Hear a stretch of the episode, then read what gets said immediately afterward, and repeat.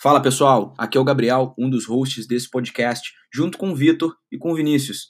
E na semana passada a gente compartilhou uma novidade incrível com vocês, e para quem ainda não sabe sobre essa novidade, eu quero que você escute agora o que é essa novidade do Papo de Produto.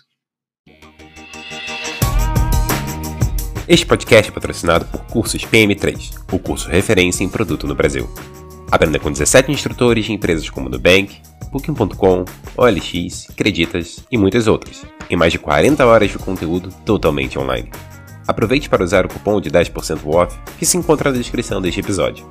Saiba mais em cursospm3.com.br.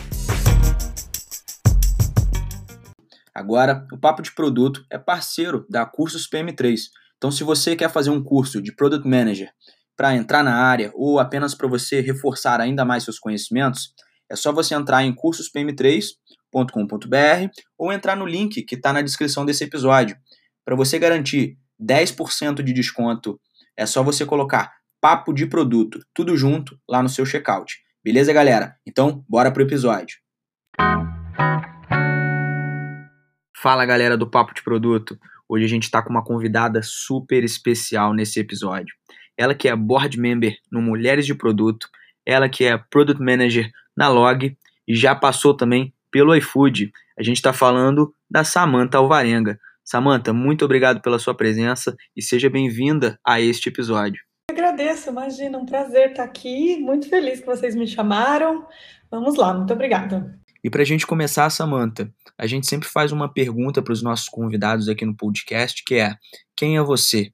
Então, se apresente para a galera, se apresente para os ouvintes, conte um pouco de quem é a Samanta Alvarenga, Conte pra gente a sua trajetória e os caminhos que você fez até chegar onde você está. Bom, é, meu nome é Samanta, Samanta Alvarenga, eu tenho 30 anos, eu sou natural de Campinas, Campinas é uma cidade do interior do estado de São Paulo, mas atualmente eu moro em São Paulo, vai fazer quase que um ano. É, eu sou feminista, então isso é, é, carrega um pouco na minha fala, assim. Bom, eu também gosto de assistir filmes de ficção científica, eu sou apaixonada por música eletrônica desde pequena, influenciada pelo meu irmão. É... É, tem um cachorro chamado Salvador Dali, é, bom, eu prestei geografia na Unicamp. Quando eu queria fazer geografia, eu estava mais pensando que eu gostaria de trabalhar com a área é, ambiental da geografia, então eu gostava muito dessa parte de relevo, sustentabilidade, solos e tudo mais. Tanto que durante algum tempo eu quis ser geóloga, eu tentei mudar o curso várias vezes, mas não consegui. Até que eu desisti e continuei na geografia. É, e vim parar na geografia, que é mais técnica, né? Então Talvez durante a nossa fala eu explique melhor, um pouco melhor sobre isso. Mas em linhas gerais, essa sou eu, essa é a Samanta. E eu confesso que eu estou super curioso para saber como é que foi de geógrafa a product manager. Como é que foi essa transição? Foi algo que você já pensava, já almejava em trabalhar com produto, com tecnologia, ou foi algo totalmente inesperado? Então, não, isso foi completamente inesperado, assim. Inclusive, eu não sei se existe no Brasil, pelo menos eu nunca achei, uma outra pessoa que fez geografia e que se tornou product manager, né? Eu já vi outros product managers com N é, backgrounds, mas em geral essas pessoas mudaram a carreira, né? Elas foram fazer outra coisa. E na verdade eu entrei no mundo da tecnologia por causa da geografia. Então é um caso que eu, que eu nunca vi assim alguém fazer, na verdade, né? É, como eu falei anteriormente, eu queria ser da área ambiental. É, na época da faculdade eu imaginava isso, mas chegou um momento no meio da faculdade que eu resolvi é, testar todas as possibilidades dela, né? Eu fiz uma universidade pública, então ela era voltada bastante para o mundo acadêmico. Eu acabei fazendo iniciação científica na, no, na área de geomorfologia da, da da geografia, que é basicamente estudo sobre relevos, coisas do tipo. É, aí fui dar aula, dei aula em cursinho popular também, que foi uma experiência incrível. É, amei muito ser professora de cursinho popular, gostaria de fazer isso de novo na minha vida, inclusive. E aí a outra coisa que eu fui fazer, mais voltada para o lado do bacharel, é eu fui ser estagiária da Embrapa. A Embrapa é uma empresa brasileira, ela é uma empresa pública, é empresa brasileira de agropecuária, é, de, é, de agropecuária. E ela estuda sobre agricultura e pecuária no Brasil, né? Então, é, eu fui ser estagiária lá no, no setor de desenvolvimento e, e inovação. E eu fui trabalhar com uma parte da geografia que, em geral, as pessoas não conhecem muito, que é a parte mais técnica, né? Porque, em geral, a gente não, não tem é, essa parte da geografia né, na escola. Então, no ensino fundamental, no ensino médio, geralmente, quando eu falo geografia, as pessoas só falam, tipo, ah, você vai ser professor ou você vai ser continuar estudando na academia, né? Na universidade. É, mas na verdade tem uma outra geografia que, que na verdade é tudo geografia, né? É, que as pessoas não conhecem muito bem, mas que é, é a parte voltada para sistemas de informação geográfico, sensoriamento remoto, então essa parte que é mais virtual, digamos assim. É, a geografia é uma, é uma ciência que, na verdade, estuda o espaço, o espaço geográfico, né, não o espaço sideral, assim, então, tudo que tem em volta do que acontece dentro do espaço é, do planeta Terra, a gente estuda. Então, coisas relacionadas à, à natureza e coisas relacionadas a, aos seres humanos e essas relações todas. E, por exemplo, a parte e, e a parte técnica nos ajuda a analisar isso. É, então, por exemplo, a parte de sensoriamento remoto, ela é a parte em que a gente analisa é, de longe, sem precisar sair de um escritório, a gente consegue analisar é, plantações e qual a qualidade de uma plantação, de um pé de laranja e tudo mais, só do, num software. Então, é, é bem interessante essa parte. E, enfim, eu estava na Embrapa e eu estava fazendo estágio nessa área em que eu usava banco de dados, eu usava softwares específicos para análise de dados. É, geográficos, né? Análise de dados geográficos. E, e aí foi isso. E aí eu estava em contato mais com as pessoas que que estavam nessa parte mais técnica da geografia. E eu tinha uma amiga que tinha acabado de entrar no iFood. Ela era da minha sala, da geografia. Ela era bem voltada para a parte técnica da geografia também. Ela fez um intercâmbio nos Estados Unidos e essa parte nos Estados Unidos essa parte da geografia nos Estados Unidos ela é bem forte, assim, então sempre tem um analista de geoprocessamento é, trabalhando nas prefeituras, por exemplo. Isso é uma coisa que não é comum no Brasil, né? A, a, geografia não é uma ciência que ela é muito conhecida assim no Brasil. A gente só conhece a geografia pelo que a gente aprende na escola. É, e aí essa minha amiga ela entrou no iFood, na verdade foi assim, é um, um o, a, a, pessoa que trabalhava com produto no iFood, o iFood era muito pequeno ainda, isso era 2015, é, ele percebeu que a gente estava tendo, muito, estava tendo muita problemática com coisas relacionadas a endereço, a, a, é, a geolocalização dos endereços, dos clientes, dos restaurantes, as áreas de entrega dos restaurantes, que são, são dados que são espaciais, eles estão mapeados em algum lugar dentro do, do mundo, assim, a gente precisa saber onde eles estão. É, e aí a amiga entrou para trabalhar no iFood. E como era uma startup que estava crescendo muito rápido, tinha muita coisa para fazer e assim muita demanda de, do que fazer, é, aí é, surgiu a oportunidade de ter mais uma pessoa ajudando ela. E aí ela me chamou para ir trabalhar. Ela e o grupo, o, o, o, o time de produto na verdade, não, na época não tinha muita divisão entre produto, data analytics, não, não, tinha, não tinha muito essa divisão, porque era muito pequeno e só tinha muito trabalho para fazer e pessoas a fim de resolver os problemas, sabe? É, e aí eu entrei no iFood em 2016, super crua assim em algumas coisas, porque eu trabalhava na Embrapa como estagiária, mas eu não, não tinha muito aprofundado as coisas assim. Então, por exemplo, eu, eu nunca tinha é, lidado com programação, por exemplo. Eu tinha ali. Eu soube um pouquinho de programação num curso que eu fiz quando eu tinha, sei lá, 15 anos de idade de telecomunicações e eu aprendi um pouquinho de C, C++, mas, tipo assim, isso apagou da minha mente no semestre seguinte. e aí, é, quando eu entrei no iFood, então, já era um desafio bem grande, assim, é, eu precisei aprender SQL, por exemplo, então eu eu entrei como mais ou menos como uma analista de geoprocessamento, não tinha nada a ver com produto, assim. nada a ver entre aspas, né? É, acabava sendo insumo para trabalhar com o produto.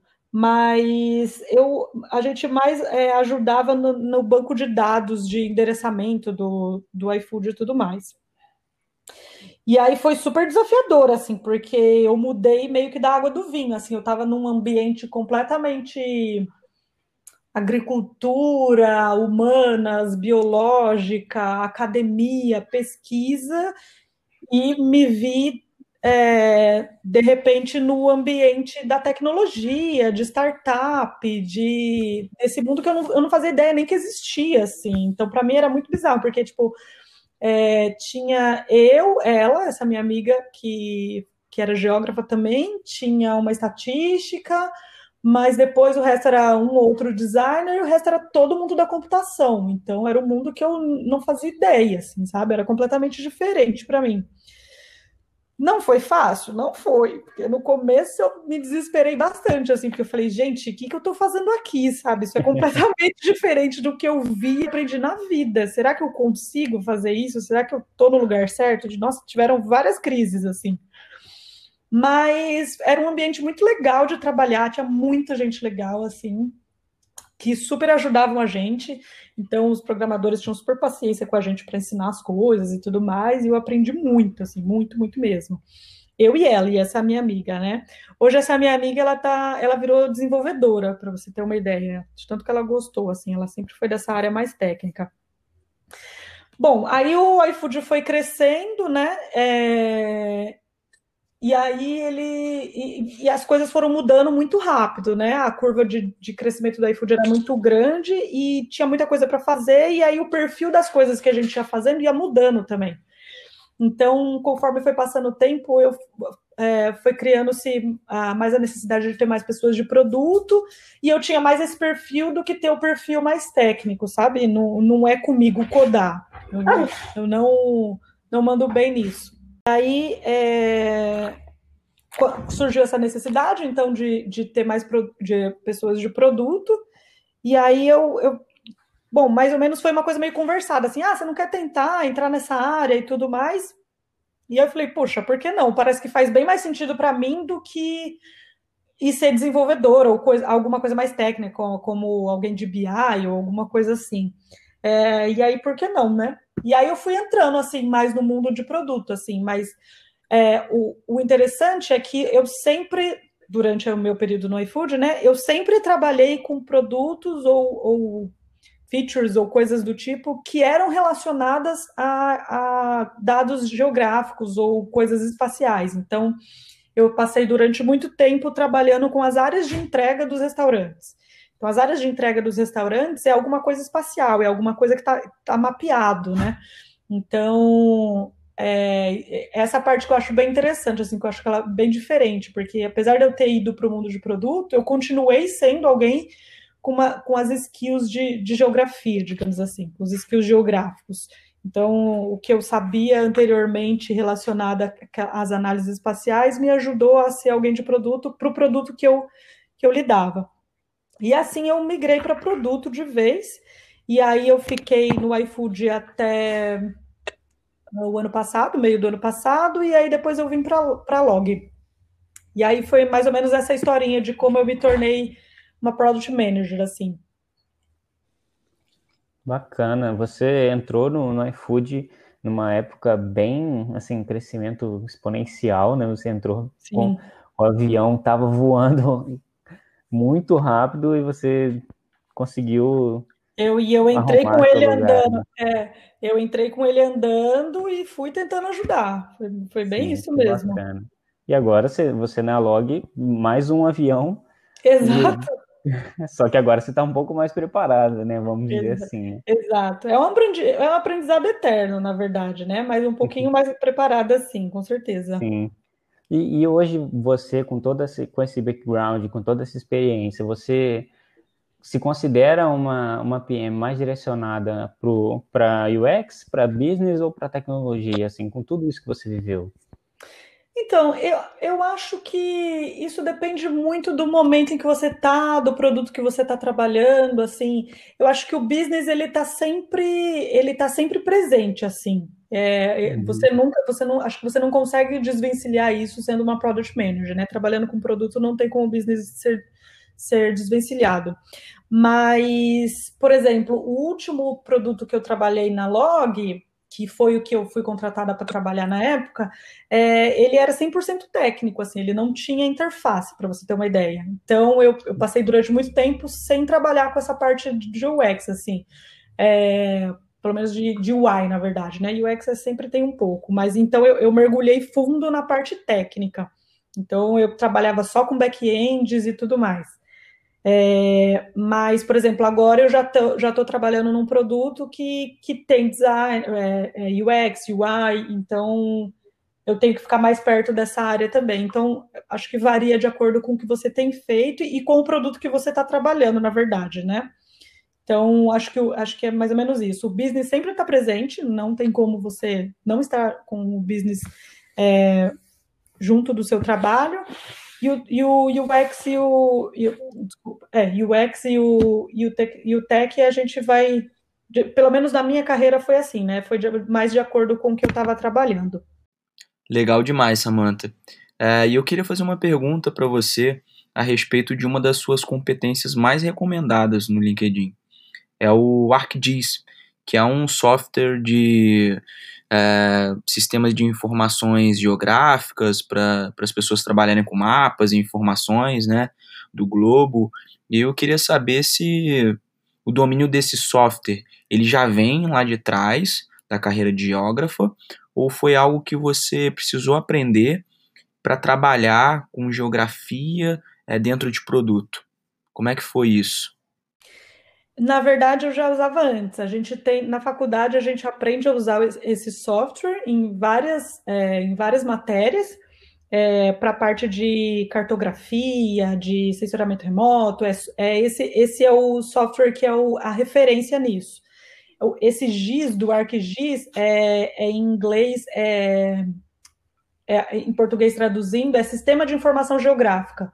Então, ah, é tudo que a gente usa para tipo é, GPS, localização, espacialidade e tudo mais.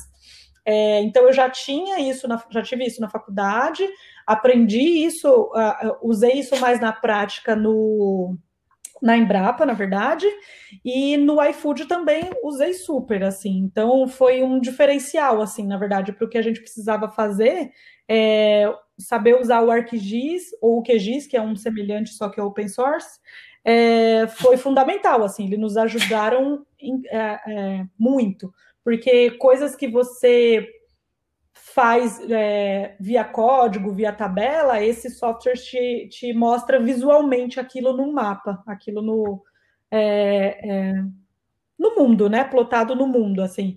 Então, o ArcGIS, ele, eu para explicar para as pessoas, eu explico que ele é mais ou menos tipo um Photoshop, assim, que ele tem é, as layers, assim, que você vai adicionando e mudando conforme que você quer. Então, por exemplo, você pode pôr numa mesma análise, sei lá, a renda daquele lugar, o relevo daquele lugar, é, quanto que vende naquele lugar, já falando em empresa, né? E cruzar todos esses dados e ver se você consegue achar alguma coisa legal para para ler aquele lugar, né?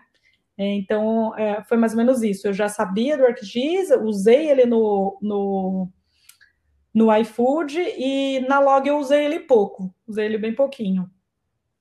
Mas é, é, é fundamental, assim, para essas análises geográficas.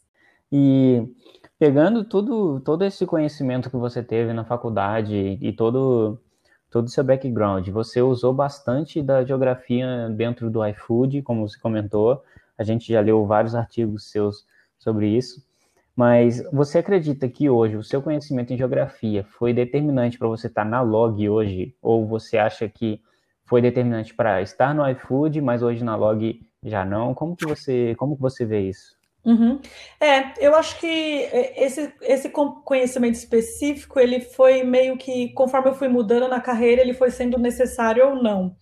Para o iFood, ele foi bem importante, a gente usava ele muito. Ele, tipo, várias coisas foram criadas que no iFood tem até hoje, a nível de restaurante, não de cliente final. Foi criada a partir do, do de como a gente sabia usar esse, esse software e, e, lidar com ele e lidar com os dados nele. É, quando eu entrei na Log, é, na verdade foi assim a historinha. Eu trabalhei com um líder no iFood que quando ele que depois ele saiu, foi trabalhar em outro lugar, aí ele depois foi para a Log, e aí na Log eles estavam tendo problema com coisas relacionadas à geolocalização, né? Porque é uma empresa de entregas também, né? Então a geolocalização é muito importante, né? Então não tem como você entregar uma, é, um produto se você não, não mapeia bem onde está a pessoa, né? E aí ele, é, a gente ia, a Log ia criar um microserviço e um time para cuidar disso, e aí ele me chamou para ir trabalhar na Log. E aí eu aceitei. Então, para a entrada da Log, foi, foi, foi o que me chamou para a Log, né? Ter esse background com esses conhecimentos. É, mas agora, hoje em dia, eu já estou trabalhando com outro produto, aí já não é mais tão importante essa skill.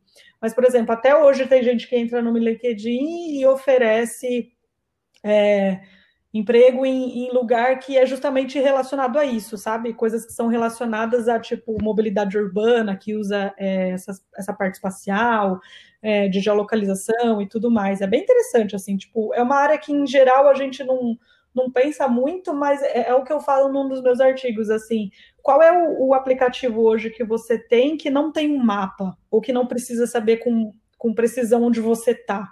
Então, uhum. tem tem muito aplicativo que é assim. Então, então tem espaço para geógrafos ou, ou ciências geográficas nesse, nesses aplicativos também. Sim, sim. Se você parar para pensar, né, o WhatsApp, você trabalha com a localização, né? No momento que você envia sua localização em uma conversa, sim. você tem a RAP, que de certa forma, é uma concorrente do iFood, que trabalha Sim. em delivery, que trabalha em entrega, também é uma concorrente, é, talvez não diretamente com a Log também. Uhum. É, pô, você vê o a Uber, Uber é. 99. Sim. Enfim, tem tanta, tantos sistemas, tem tantos produtos que também utilizam a localização que, que é tão do nosso dia a dia que a gente não para para reparar. Percebe, isso. Nem percebe, né? É isso mesmo. É exatamente. É exatamente é isso. isso. E Samantha, conta pra gente como é ser uma board member da comunidade Mulheres de Produto. Explica um pouco para quem não conhece esse movimento, explica é, a importância dele, o quanto ele representa para a nossa comunidade de produto. Perfeito. É, bom, eu faço parte dessa comunidade, né? Uma comunidade que se chama Mulheres de Produto. Eu sou uma das board members. É uma comunidade que ela nasceu em janeiro ou fevereiro, se eu não me engano, de 2018 então ela já tem dois anos aí. É, ela é uma comunidade que ela foi criada com o intuito de juntar mulheres que trabalham. Na época, quando ela, quando ela nasceu, o intuito era criar, era juntar mulheres e criar uma rede de apoio de mulheres que trabalham com produto, product managers principalmente, product managers, product owners. É, hoje em dia a gente já meio que expandiu isso, a gente não tem só pessoas de produtos na nossa comunidade, mas ela foi criada com esse intuito. É, Hoje em dia já não é mais assim, a gente tem mulheres que trabalham com, em outras áreas também do mundo da tecnologia, mas o intuito no início foi esse, por isso esse nome, Mulheres de Produto. É, na verdade foi assim, uma das criadoras, ela, ela entrou em outras comunidades e queria conversar com mulheres que trabalhavam nessa área, e ela não achava muito, assim, ela falou, não é possível que não tem mais mulheres que trabalham com isso, né? E aí ela resolveu criar um Slack, então, é, que é o nosso é o nosso ponto focal, assim, a nossa tem bastante coisa, mas acho que o, o centro dela fica no nosso Slack. É, é, um Slack que começou juntando uma, duas, três, chegou a 100 é, mulheres que trabalhavam com, que trabalhavam com produto. Eu entrei nessa época quando tinha umas 100 mulheres, 200 mulheres, em 2018. É, hoje a gente já tem 5 mil mulheres no nosso, quase 5 mil mulheres no nosso Slack. É, cresceu muito, então, em dois anos, né? Tem muita mulher, provando que sim, tem muita mulher que trabalha. É, né? Então, provando que sim, tem muita mulher que trabalha nessa área ou que está interessada nessa área, independente de ser uma product manager, é alguém que trabalha como uma product manager. Alguém não, né? Uma mulher, porque a gente é, é, no nosso Slack é, é, permitido somente mulheres. Por, por que só mulheres, né? É, o nosso intuito, na verdade, de criar comunidade, sobretudo o Slack ter só mulheres, porque a gente quer criar um ambiente seguro é, para que essas mulheres conversem, abram o coração, se entendam, se ajudem, é, e estejam ali umas para as outras para o dia a dia profissional, que às vezes é, só tem homens, né? Às vezes elas são a única mulher do time, ou tem uma e mais outra só, ou, ou tem mais mulheres que são product manager na mesma empresa, mas dentro do, de um squad só uma trabalha, enfim. É, e aí a comunidade foi criada com esse intuito, assim, da gente se unir, a gente aprender junto, a gente se ajudar, o lema da comunidade, inclusive, é seja uma mulher que levanta outras mulheres, porque na prática a gente vê muito isso, que assim, é, quanto mais você se a gente se ajuda, ajuda uma outra, mais as coisas funcionam. E funcionam a nível é, de grupo, a nível de sociedade, e ajuda em nível individual. Então, quando você está muito sozinha, assim, é, as coisas às vezes não andam muito porque você fica achando que são coisas da sua cabeça, que está acontecendo e etc. Bom, a gente tem então é, o Slack, é, é, é nosso ponto central, assim, onde a gente troca as nossas figurinhas, a gente tem canal de tudo lá, tem de emprego, de curso, de livro, de sobre situações que, que passam com a gente que são meio chatas no trabalho, de UX, de desenvolvimento, de próprio produto, de trabalho. Já teve muitas mulheres que postaram vagas lá e outras entraram nas vagas. É, então é, é, uma super rede de apoio, assim. Então eu acho bem legal. Acho que é, é, é o Slack é, uma, é, onde as, é, uma, é um dos lugares onde a gente vê a mágica acontecendo, assim. Outro lugar que eu vejo a mágica acontecendo também é a gente tem meetups mensais. E a gente tem meetups mensais, a gente começou fazendo em São Paulo e a gente já expandiu, já tem várias cidades do Brasil, assim. É, tem no estado de Santa Catarina, na Bahia, no Rio, no Rio Grande do Sul também já teve, no Rio de Janeiro e em Minas, então já teve várias cidades, assim, acho que se eu não me engano foram oito cidades, alguma coisa assim. É, encontros mensais de meetups, que também só mulheres palestram, só mulheres organizam, só mulheres podem participar, para a gente aprender, sabe? Para a gente se colocar, dar cara a tapa e se sentir segura. Então, por exemplo, a gente incentiva muito que mulheres que nunca palestraram e que sentem vontade venham na nossa comunidade e palestrem pela primeira vez, assim, justamente para a gente se ajudar, dar feedback, entender como que é, uh, enfim, se ajudar, né? E e aí a gente tem esses meetups, a gente tem o Slack, e aí a gente tem todas as outras é, iniciativas que daí não são só para as mulheres, né? Que assim, são feitas por mulheres, mas que todo mundo pode consumir, que a gente também tem podcast, a gente tem muitos artigos no Medium, a gente tem vários vídeos no YouTube. É, inclusive agora que a gente está no meio de uma pandemia, os nossos meetups têm sido online, é, alguns deles a, a, gente deixa aberto no YouTube. É, o nosso Instagram também é bastante ativo, o nosso LinkedIn bastante, bastante ativo também. Então, assim, é, a gente criou uma super rede, a gente começou com uma, duas, três, cem mulheres, hoje a gente já tem, sei lá, seis mil mulheres no Instagram, quase nove mil mulheres no, no, na plataforma Meetup mesmo. Então, assim, é muita gente, muita mulher, e muita gente interessada em se ajudar, em entender, em aprender. E é muito doido, porque toda semana entra muita mulher na nossa comunidade, no nosso Slack.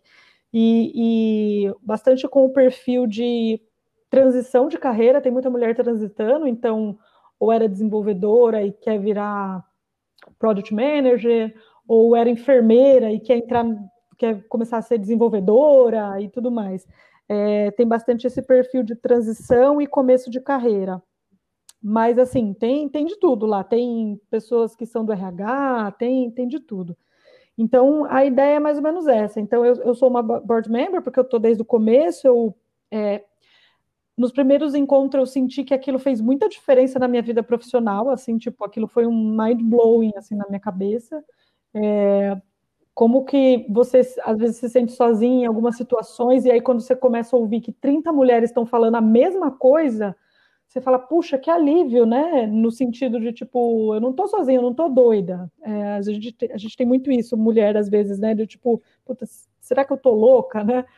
E na verdade não, tem muita coisa acontecendo em muitos lugares e a gente tem que lutar junto e pensar junto e, e trocar figurinhas para ver o que, que é mais efetivo para certas coisas mudarem ou certas coisas permanecerem.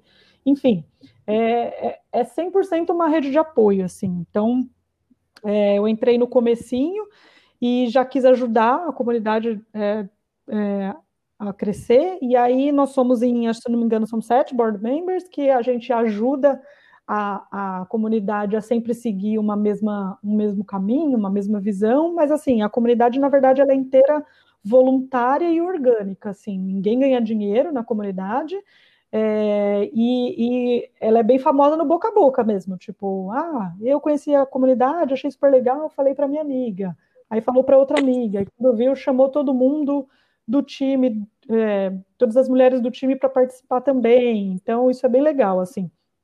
Então, em linhas gerais, a nossa comunidade é isso, assim. Ela foi inspirada também um pouco numa comunidade que existe no Vale do Silício, chama Woman in Product, é, que é a mesma, é a mesma coisa. E isso, isso é muito legal, porque muito legal e muito triste ao mesmo tempo, porque às vezes a gente acha que, ah, sei lá, a gente está num país que é um pouco mais atrasado, digamos assim, então algumas questões são mais difíceis e tudo mais, mas na verdade não. As mulheres do Vale do Silício, eu tive a oportunidade de ir num, num, num, num ah, num, num, evento que elas fazem é, lá no Vale do Silício, uma vez por ano, e tem coisas que eu ouvia de mulheres que trabalham no Facebook, no YouTube, que eu falava, gente, mas que loucura, é o que eu, a gente está passando no Brasil, é o que eu passo no dia a dia também. Então, infelizmente, algumas coisas ainda são do lado negativo, assim, do machismo e tudo mais, é, acontece com todo mundo. Mas, estando juntas e reconhecendo e tentando se ajudar,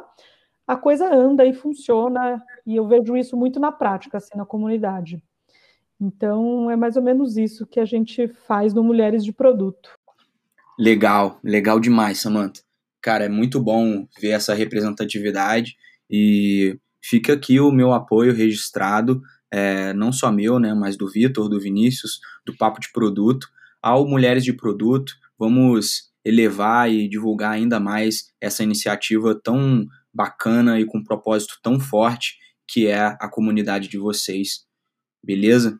Sim, legal, muito obrigada por isso. E sei lá, acho que uma forma de ajudar legal é trazendo quanto mais mulheres vocês conseguirem para os papos, é legal, porque um, um, dos grandes problemas que a gente vê justamente é a voz, né? Às vezes a, a, a voz feminina não é, ela não chega em alguns lugares, sobretudo quando são cargos mais altos, assim. Então, é, a gente vê o discurso sobre a inclusão e, e diversidade e tudo mais é, bastante presente hoje no dia a dia, assim, do, do da tecnologia, é, mas às vezes na prática a coisa não funciona, sabe? Sobretudo quando a gente fala em liderança, em salário, então às vezes a voz, a nossa voz precisa chegar mais longe, assim. Então, como vocês têm um canal legal, às vezes fica aí a dica para a gente é, pensar em mais mulheres aqui. Se vocês quiserem, eu, eu penso em algumas para trazer aqui para vocês também.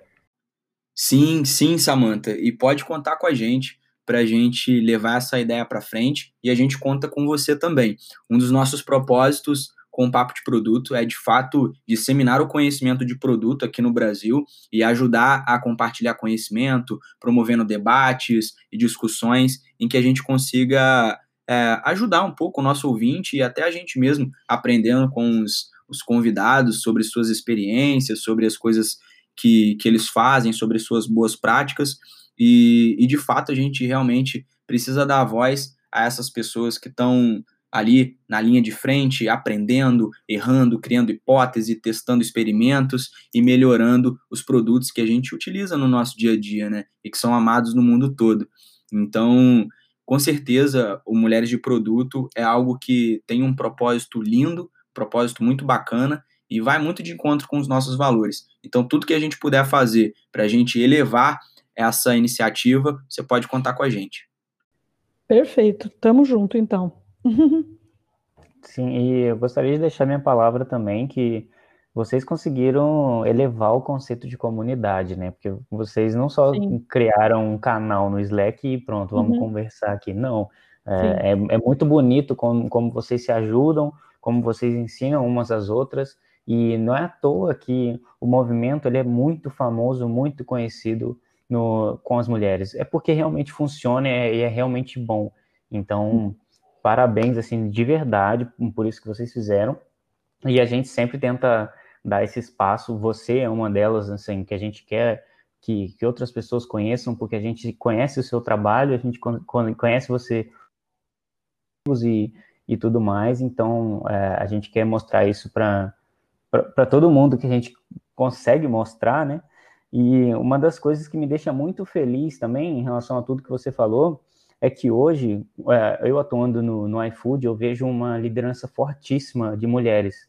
Então, uhum. lá eu vejo o quão forte é o empoderamento feminino na, nos cargos de liderança. Eu sei que essa não é uma realidade em, em, em muitas empresas que a gente conhece hoje, uhum. mas eu de dentro do iFood eu consigo ver isso e fico extremamente feliz. Onde até mesmo a minha lead hoje ela é uma mulher. Então, assim, Legal. assim, é, isso, é, isso é muito gratificante saber que Hoje, sim, tem empresas que estão pensando no lado disso, tem muito a que melhorar, é lógico, sempre tem, uhum. mas que, que eu vejo isso com, com muito bons olhos, porque isso está isso tá fazendo realmente muita diferença em tudo o que é o iFood hoje, Legal. de modo geral. Assim. Perfeito. É, isso que você comentou sobre elevar o nível de, de comunidade, isso é muito doido, porque é, a gente foi criando, fazendo a comunidade, e a gente meio que, no meio do caminho, foi perdendo a noção do tamanho do que a gente estava fazendo, sabe? A gente às vezes para para se dar conta assim, e é muito doido, que nem, por exemplo, eu fui convidada para falar num, num evento no Paraná, referente a mulheres de produto também, né? A gente fez um sorteio lá entre as board members, quem que ia participar, e eu ganhei e eu fui falar lá. E aí eu não sabia, mas na hora que ele foi apresentar, era, um, era tema sobre comunidades, né? É, e aí ele falou assim: ah, eu, eu trouxe aqui um community manager da Nubank, outro da Ambev e tudo mais. E aí ele falou assim: bom, eu queria saber, queria conhecer comunidades que são feitas não por empresas, né? São feitas de forma mais orgânica, assim. Uhum. E aí ele disse que pesquisou e, e, colocou nas redes dele. E aí, qual, qual é a comunidade que vocês acham que, que, que mais funciona ou que, que vocês conhecem melhor desse, com esse perfil? E aí ele falou que foi disparado, assim, mulheres de produto. E eu achei muito doido, porque, tipo, eu tô tão no dia a dia ali fazendo as coisas e tal, que você nem percebe a que nível chegou, sabe?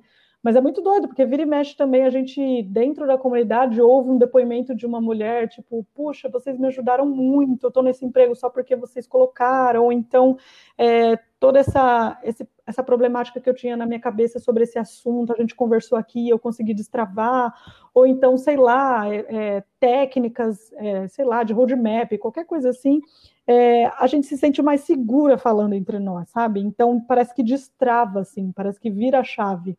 E, e, isso é muito doido, né? Isso é maravilhoso, assim, é uma coisa que é completamente gratificante para mim. Eu vou, vou tentar fazer esse tipo de coisa para o resto da minha vida, assim. Legal, muito bonito isso. Sim. Uh, agora, Samantha, voltando um pouco mais para a sua vida profissional, porque a gente não queria deixar esse, esse assunto de fora, de mulher de produto, a gente não queria deixar isso passar. Claro. Mas agora, fo focando um pouco mais no, na, na, sua história, no que você construiu, é, hoje, como você dentro da Log, você consegue enxergar qual é o maior desafio para as empresas de entregas expressas hoje? Uhum. O que, hoje, assim, é, a gente pode falar do, do, do tempo corona, né? Mas vamos falar de modo geral, assim, o, tá o, o que, que a gente pode dizer? Beleza. Tá, eu acho que vale, na verdade, explicar um pouquinho sobre a log, porque às vezes as pessoas ainda têm algum um, um viés diferente do que ela se tornou hoje.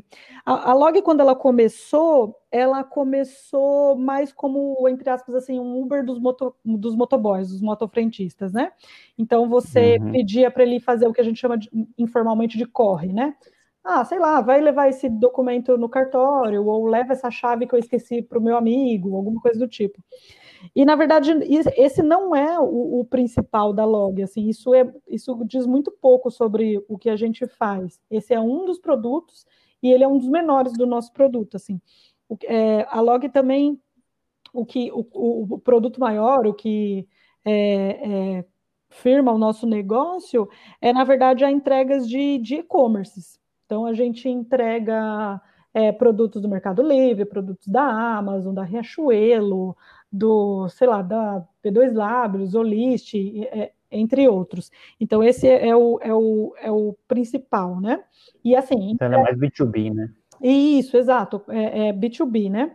E aí é, a gente entrega no Brasil inteiro. Então, se alguém pediu do Recife, o centro de distribuição da Amazon está aqui, a gente vai e, entrega lá para o Recife. É, e aí, dito isso, é, acho que um dos grandes desafios assim para fazer entregas no Brasil como um todo é, diz respeito mais ou menos ao tamanho do Brasil. O Brasil é um país muito grande e que tem bastante é, a, a, parte fiscal de fiscalização não é muito padronizada. Então, ela é muito burocrática às vezes. Então, por exemplo, sei lá, a gente precisa é, imprimir tal documento porque o aeroporto de Manaus exige, mas todo o resto do Brasil não. É, a gente precisa. É, esse tipo de nota fiscal diz respeito a esse tipo de empresa, mas para outra não. É, esse tipo de trabalho no estado do Pernambuco é diferente.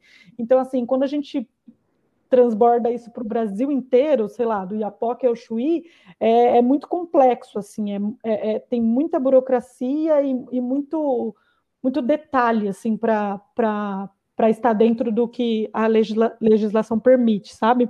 Então, e, e também linkar todos os modais, né? Então, moto, van, caminhão, avião, então toda essa dimensão é, do Brasil e essa falta de padronização na hora da, da, da, parte financeira, burocrática e fiscal, ela é bastante desafiadora, assim. Então eu vejo como um, acho que não só a Log, mas como qualquer outra transportadora, com certeza tem esse tipo de, de problemática, assim, no Brasil. Bom, é, não sei se você sabe, Samantha, mas eu, o Vitor e o Vinícius, a gente começou é, a trabalhar assim com o produto praticamente juntos. É, o Vitor começou antes, depois veio eu, depois veio o Vinícius, na empresa que a gente trabalhava. E a gente tinha uma, uma semelhança muito forte, né? Que era de sempre se preocupar com o cliente, com a experiência do cliente. E uhum. eu acho que isso acaba sendo uma parte do nosso DNA, assim, né? Eu acho que o Vitor levou isso, leva isso para o iFood, hoje em Campinas, o Vinícius leva isso lá em São Paulo é, para o Gestão 4.0 e eu tento trazer também essa veia e esse pulsar pelo, pela experiência do cliente lá na Stone. É, e eu queria saber de você, como é que você lida com esse fator de customer experience, como que você vê esse, essa veia é, dentro do produto da Log hoje em que você atua? Legal. É, Acho que essa questão é assim, como a, a, log ela tem na verdade três pilares, né? São, são três clientes, vamos dizer assim. Então são três clientes que eles têm perspectivas diferentes, eles têm é, possibilidades diferentes, eles têm prazos diferentes, eles têm necessidades diferentes.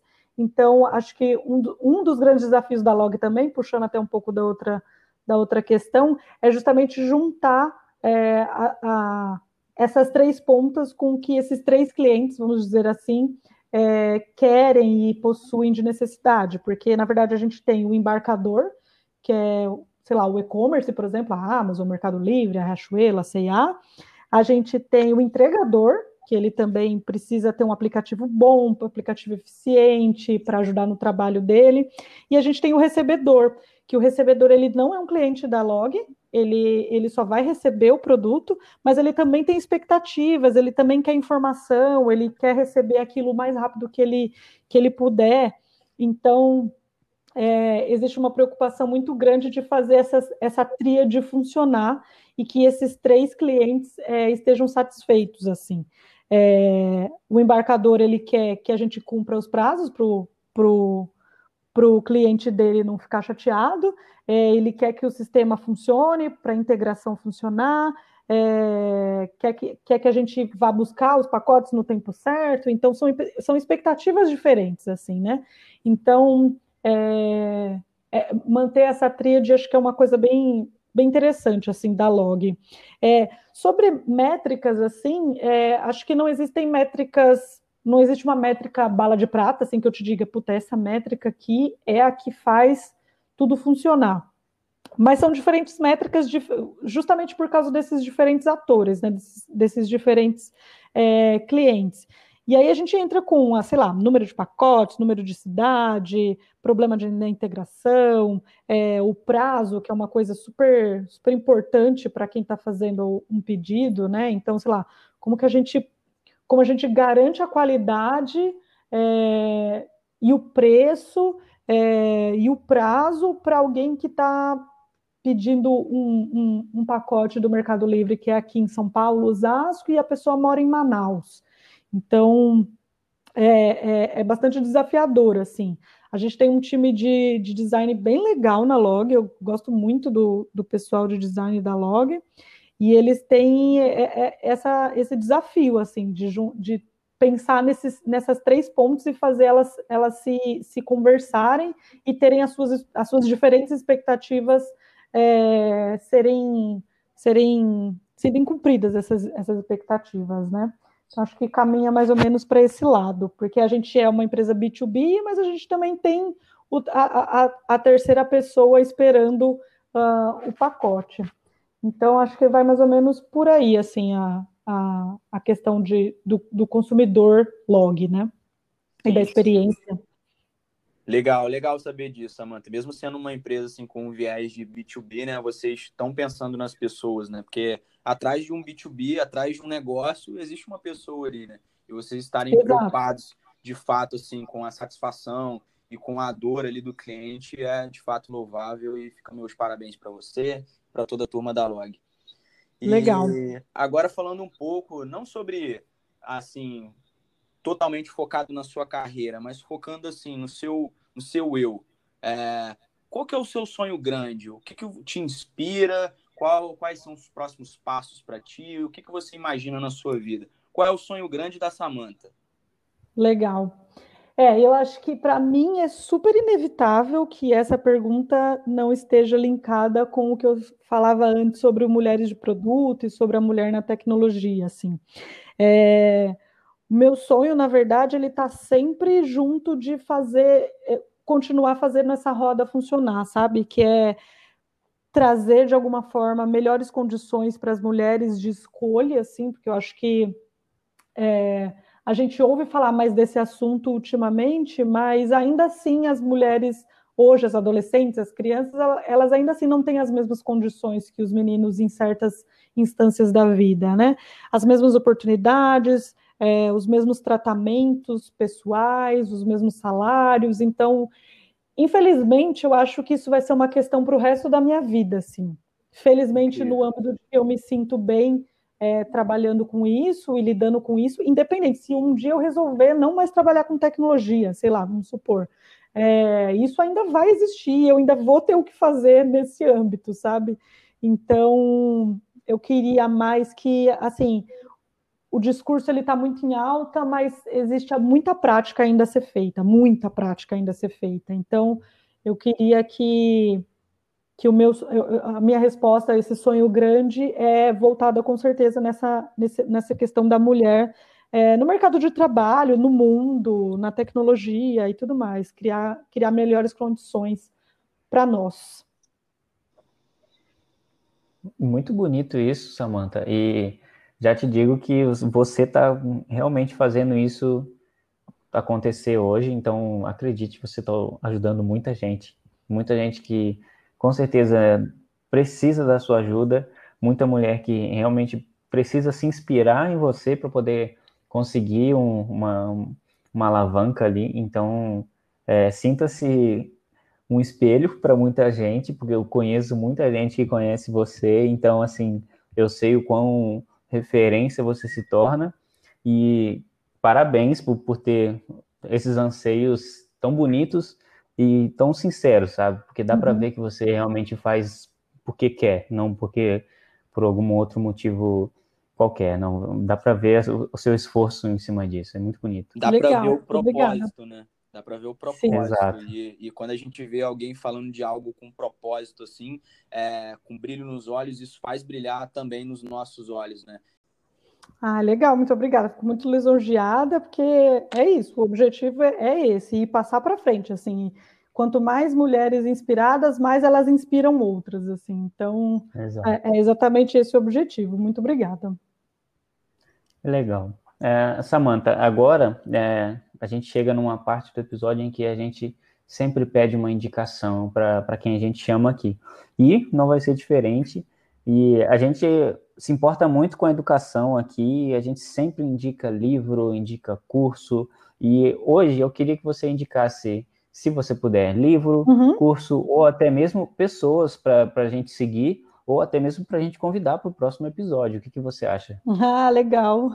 Olha, para o próximo episódio eu posso até pensar em algumas pessoas que na comunidade eu sei que tem várias. é, legal.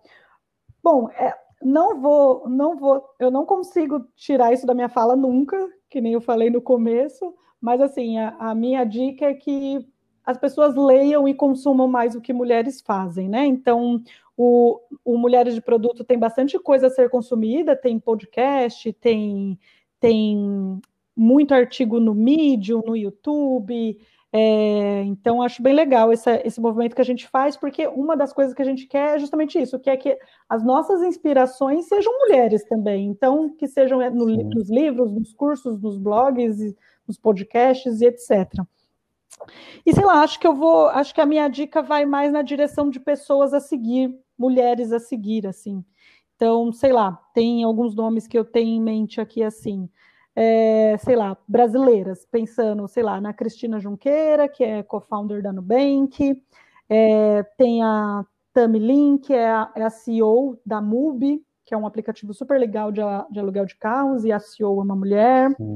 É, a Rachel Maia, que é a CEO da Lacoste, eu já assisti uma palestra dela, é muito legal.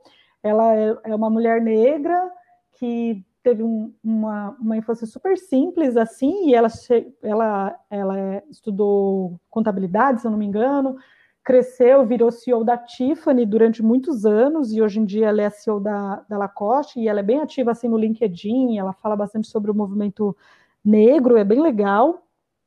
É, aí algumas outras assim mulheres também, mas que não são brasileiras, tem uh, a Sheryl Sandberg, não sei se é exatamente assim que fala, provavelmente não, mas ela fez um livro que é assim, todo mundo tem que ler. Ele é um livro feito para mulheres, com experiências para mulheres, mas ele é um livro que todo mundo deveria ler, que se chama Faça Acontecer. Então, é, ela é uma mulher que trabalha, se eu não me engano, ela é CEO do Facebook. E, e ela fez esse livro e ele é super interessante, contando sobre a perspectiva dela sobre mulheres na tecnologia. E é incrível, é super inspirador. Assim, se todas as mulheres que estão assistindo esse podcast e que se interessam por tecnologia quiserem uma dica de ouro, é para mim é, é esse livro, assim. E também pensei aqui na Teresa Torres, que é uma, é uma mulher de produto também do Vale do Cara, Silício. Eu sou fã dela, ela é incrível. É, ela não, ela não é maravilhosa. O material de Discovery é baseado nela. Assim. Tudo que eu tenho é maravilhosa. é me munir de informação e de insumo é dela. Ela é fantástica. Perfeito. Aí, ó, mais uma pessoa que conhece a Teresa. É, pensei também na, na Melissa Perry, que é CEO da Product Labs, também não é brasileira. A Zulizu, é, Juli, desculpa, Julizu, que é VP de Product Designer do Facebook também. Então, assim, tem muita mulher bacana, assim, para seguir que, que estão em cargos bem altos, assim. É, então, elas acabam sendo uma inspiração, sabe? Do tipo, se elas chegaram, eu também consigo, sabe? Então, tem bastante Sim. nomes legais, assim. Então, leiam, leiam bastante e consumam é, coisas de mulheres. Acho que essa é a legal. dica legal, que eu tenho para dar. Para o pessoal que ouve também, é, a gente tem bastante designer que ouve, é, eu gostaria de, de indicar para acompanhar a Cláudia Mardegan, que é head de, de design da, da Drogazil, que ela sempre traz muitas provocativas na, nas redes sociais, ela escreve, ela dá muita palestra, é sensacional. Perfeito. E também a, a Letícia Pires, do, do Quinto Andar, que ela é head de design do Quinto Andar também, que é incrível, assim, tudo que ela faz, o, o Medium, o, o Medium do Quinto Andar e o Medium do, do Mulheres de Produto, eu sou fã, assim, total. Legal. E a Letícia é uma das minhas referências no, no design, tanto por, por ser uma mulher que, que cresceu tanto, porque ela veio de uma cidade muito perto da minha, de um interior do Rio, assim, muito ah, pequena, legal. e ela, assim, ela explodiu, assim, e eu falei, cara, como assim? Ela conseguiu, eu também consigo. É e, isso. E, tanto que eu tô aqui, sabe? Então, Exato. são duas mulheres que, assim, eu não perco um post, um, um like delas, assim, eu não perco. Tem a, tem, do quinto andar também tem a Gabriela Lima. Eu acho que ela é head de produto. Eu não sei exatamente qual é o cargo dela, mas ela tem um cargo bem alto assim também no quinto andar e é de, da área de produto também. Legal Sim, seguir ela também. Ela é head de produto no quinto andar e eu fui numa palestra dela é, lá no Case ano passado e ela falou um negócio assim que me deixou muito aliviado por algumas coisas que aconteciam no meu dia a dia, que foi, é, cara, 80% do seu roadmap vai estar errado. Então, não precisa Sim, se preocupar. Completamente. Então, assim, foi, cara, foi uma palestra incrível. É, no nosso Instagram do Papo de Produto, a gente até fez um post na época do evento com os três principais insights que a gente tirou desse, dessa palestra dela. É muito legal. Se eu não me lembro, foi, foi essa fala sobre roadmap, foi uma fala também sobre priorização que eu acho incrível e levo no meu dia a dia, que é se você tem mais de três prioridades, então você não tem nenhuma, né? Não tem nenhuma, essa, essa é clássica. Cara, Exato. incrível, incrível. Assim, foi uma palestra muito bacana. Ela tinha uma oratória assim incrível e foi muito legal é, conhecer a história dela, né? Porque ela começou, assim como você no iFood, né? No comecinho, uhum. assim, lá no quinto andar, o avião tava subindo, então, pô, muito legal mesmo. Eu também recomendo Perfeito. acompanhar a Gabriela. Perfeito. Ela é maravilhosa mesmo. Bom, a gente está chegando aqui no final, Samantha. É, e aí eu queria que você deixasse um recadinho para quem está começando a trabalhar com produto. E aí a gente não precisa é, focar somente em, em quem está trabalhando como manager. É sim, é o designer, é o desenvolvedor, é o cara que é o recruiter, é, é a pessoa que trabalha ali com CX, com Customer Experience, enfim, tudo aquilo que toca produto. Qual é o recado que você pode dar para essa pessoa que está começando agora e que precisa de um apoio, principalmente nesse momento que a gente está vivendo hoje? Perfeito. É, bom, é, nesse, nesse período que a gente está, tá um pouco mais complicado, né? Mas assim, o que eu tento sempre dizer quando alguém está começando é que assim é, é muito fácil da gente encontrar livro, curso, é, coisas específicas para temas específicos do que a gente está trabalhando. Então, sei lá, estou com um problema, não sei fazer um roadmap. Puxa, se você buscar isso no Google, tem, tem vários jeitos de fazer e tudo mais. Mas eu acho que uma coisa que as pessoas não falam para a gente, sobretudo quando a gente está começando, são sobre as soft skills que, que são as soft skills? São, são coisas que, que, que são meio tácitas, assim, você meio que não, não consegue aprender é, fazendo um curso, você precisa, tipo, lidar com aquilo no seu dia a dia, assim, então... A vida é, que ensina, né? Sim, exato, e essas coisas são extremamente importantes quando a gente está trabalhando, extremamente importantes, eu chutaria dizer, chutaria dizer não, eu vou dizer que elas são mais importantes do que todos os cursos técnicos que a gente faz, então, coisas do tipo ah, comunicação não violenta, é, controle emocional, é, aquela sensação de síndrome de impostor, é, saber liderar, é, lidar com pessoas. Gente, essas coisas são absurdamente importantes, assim é, no sentido de você saber trabalhar isso dentro de você, você lidar com as pessoas que estão em volta, você ter tato para conversar com as pessoas, para entender o que elas têm a dizer. É, é, essas coisas são assim extremamente importantes. Então, assim, se você está começando, dê valor a essas coisas tanto quanto as coisas que você está aprendendo sobre sobre a, a, profissão em si, sabe? Então, tente, tente ser uma pessoa mais empática, tente é, é, se comunicar bem. Comunicação é importantíssimo, gente. A gente geralmente fala que é, um, a maior parte do trabalho de um product manager é comunicação, mas dos outros profissionais também. Então, Exato. Se, se um desenvolvedor não saber se comunicar direito, se ele não conseguir traduzir o que ele está falando para o Product Manager, aquilo já falhou num nível absurdo. Então, todo mundo precisa se saber comunicar minimamente, ter controle emocional quando você está muito ansioso, ou quando você está se sentindo triste, ou quando você está se sentindo eufórico. Então, todas essas coisas você tem que saber lidar conforme o, o, o que está acontecendo ali no momento, sabe? Então, é muito bom você ter controle sobre tudo isso. É óbvio que todas as pessoas do mundo não têm controle sobre tudo isso que eu estou falando, mas é importante ter isso dentro do ambiente de trabalho. Então, acho que a minha dica é mais ou menos isso, para as pessoas prestarem atenção nessas coisas que geralmente tocam um pouco de autoconhecimento, assim, sabe? De tipo, quem eu sou e como eu me porto nas diferentes situações e o que, que eu posso melhorar ou o que eu posso enaltecer é, é, nesses momentos e nesses lugares. Acho que o meu recado fica nesse, nessa parte, assim, nesse lugar.